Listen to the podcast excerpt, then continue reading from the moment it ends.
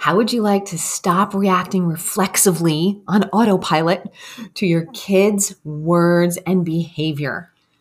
How about trusting yourself more and guiding your adolescent with ease? That's what we do here at Relational Parents. I'm Teresa Puckett. You can call me T, and I am so glad you're here. Let's dive right in.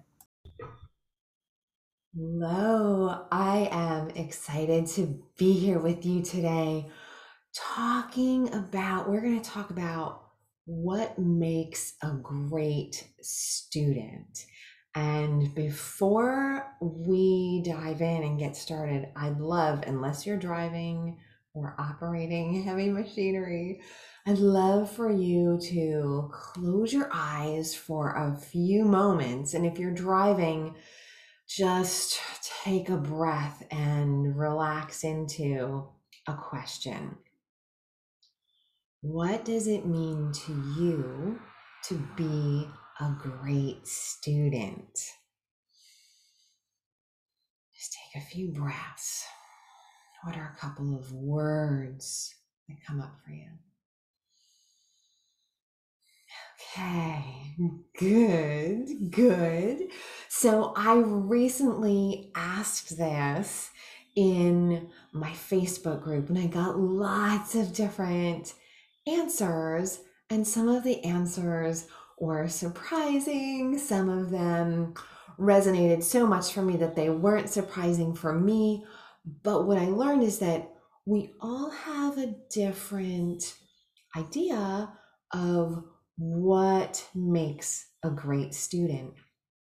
And sometimes words and ideas and expectations that we have can create fertile ground for a judgment, okay?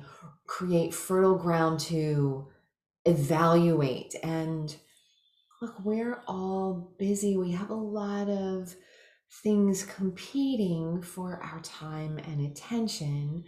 And sometimes it's necessary to simplify. And so, oftentimes, these words, these ideas that we have, we can unconsciously use them to simplify down to like a litmus test, to something that's like are you being a good student? Are you not being a good student?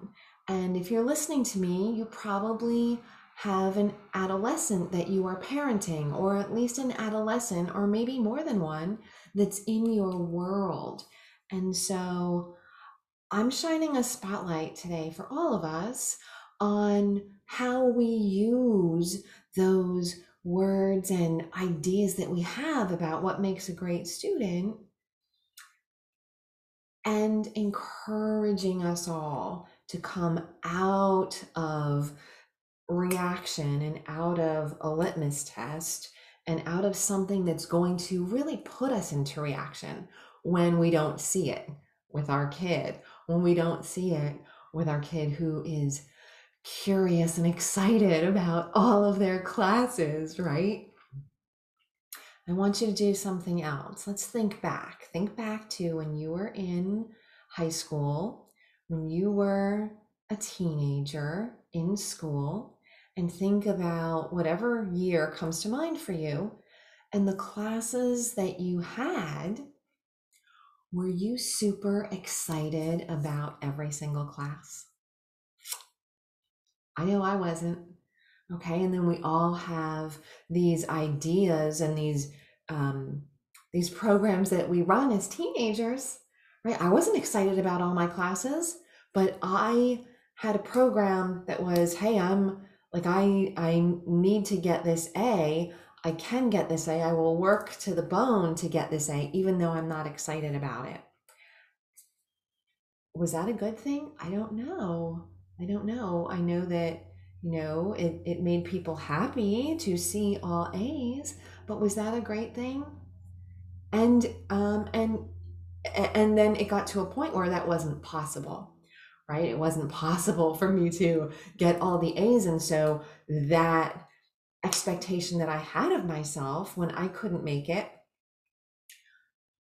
that was something that I could use as a as a teenager, as an early 20, as someone in college to beat myself up and cause anxiety for myself. And so my point with that little personal story is that you know, it we might see things that we like or don't like. It doesn't mean that it's necessarily good or bad in the moment. It doesn't mean that it's even necessarily good or bad for the long term. You know, some things that serve us well at one point in our lives, as our lives change and expand and where we move into different realms, they may not serve us anymore. So I just tell that story because I think it's uh it's fun to uh, see things in different ways, right? To ch- challenge ourselves with that sometimes. So let me ask you, what is your energy around being a student? What's your energy? I know plenty of people who have way different energies uh, around being a student. Some people, you know, oh my goodness, lifelong learner, absolutely. And and there's different ways that that shows up, right?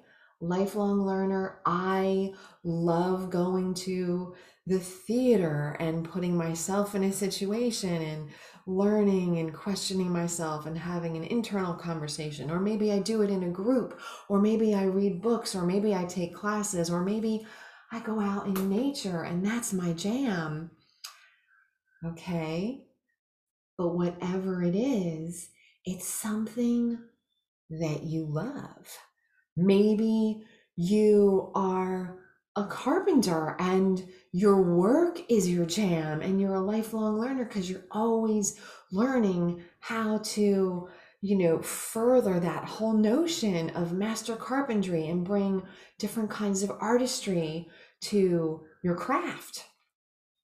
Okay? So being a, a good student being a great student right so so i mean think about einstein right?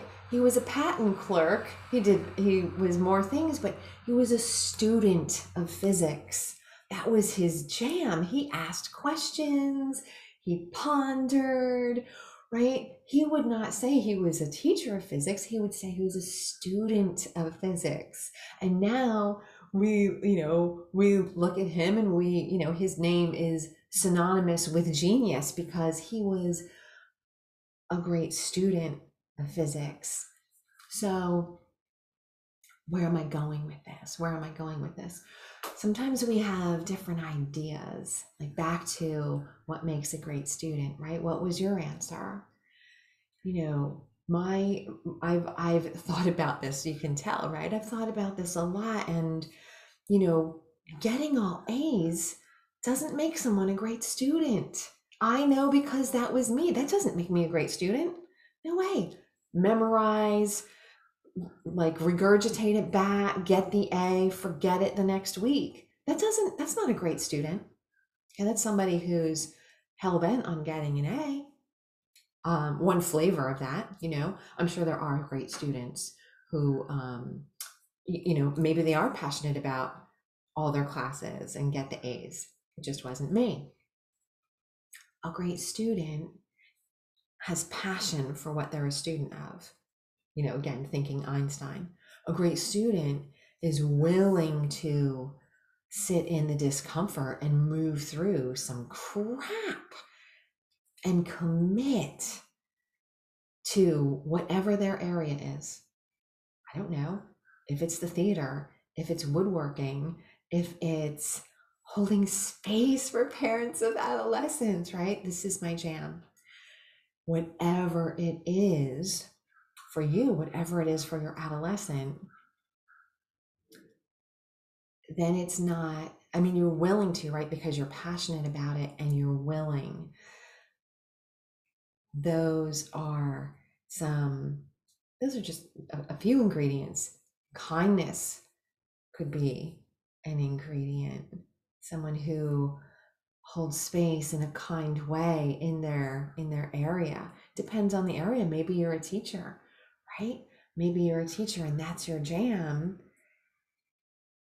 Great teachers, I would submit, are kind, right? Great teachers, great mentors, great coaches, right? There's a, a kindness that they bring as a student of their craft, as a necessary ingredient for expanding. So,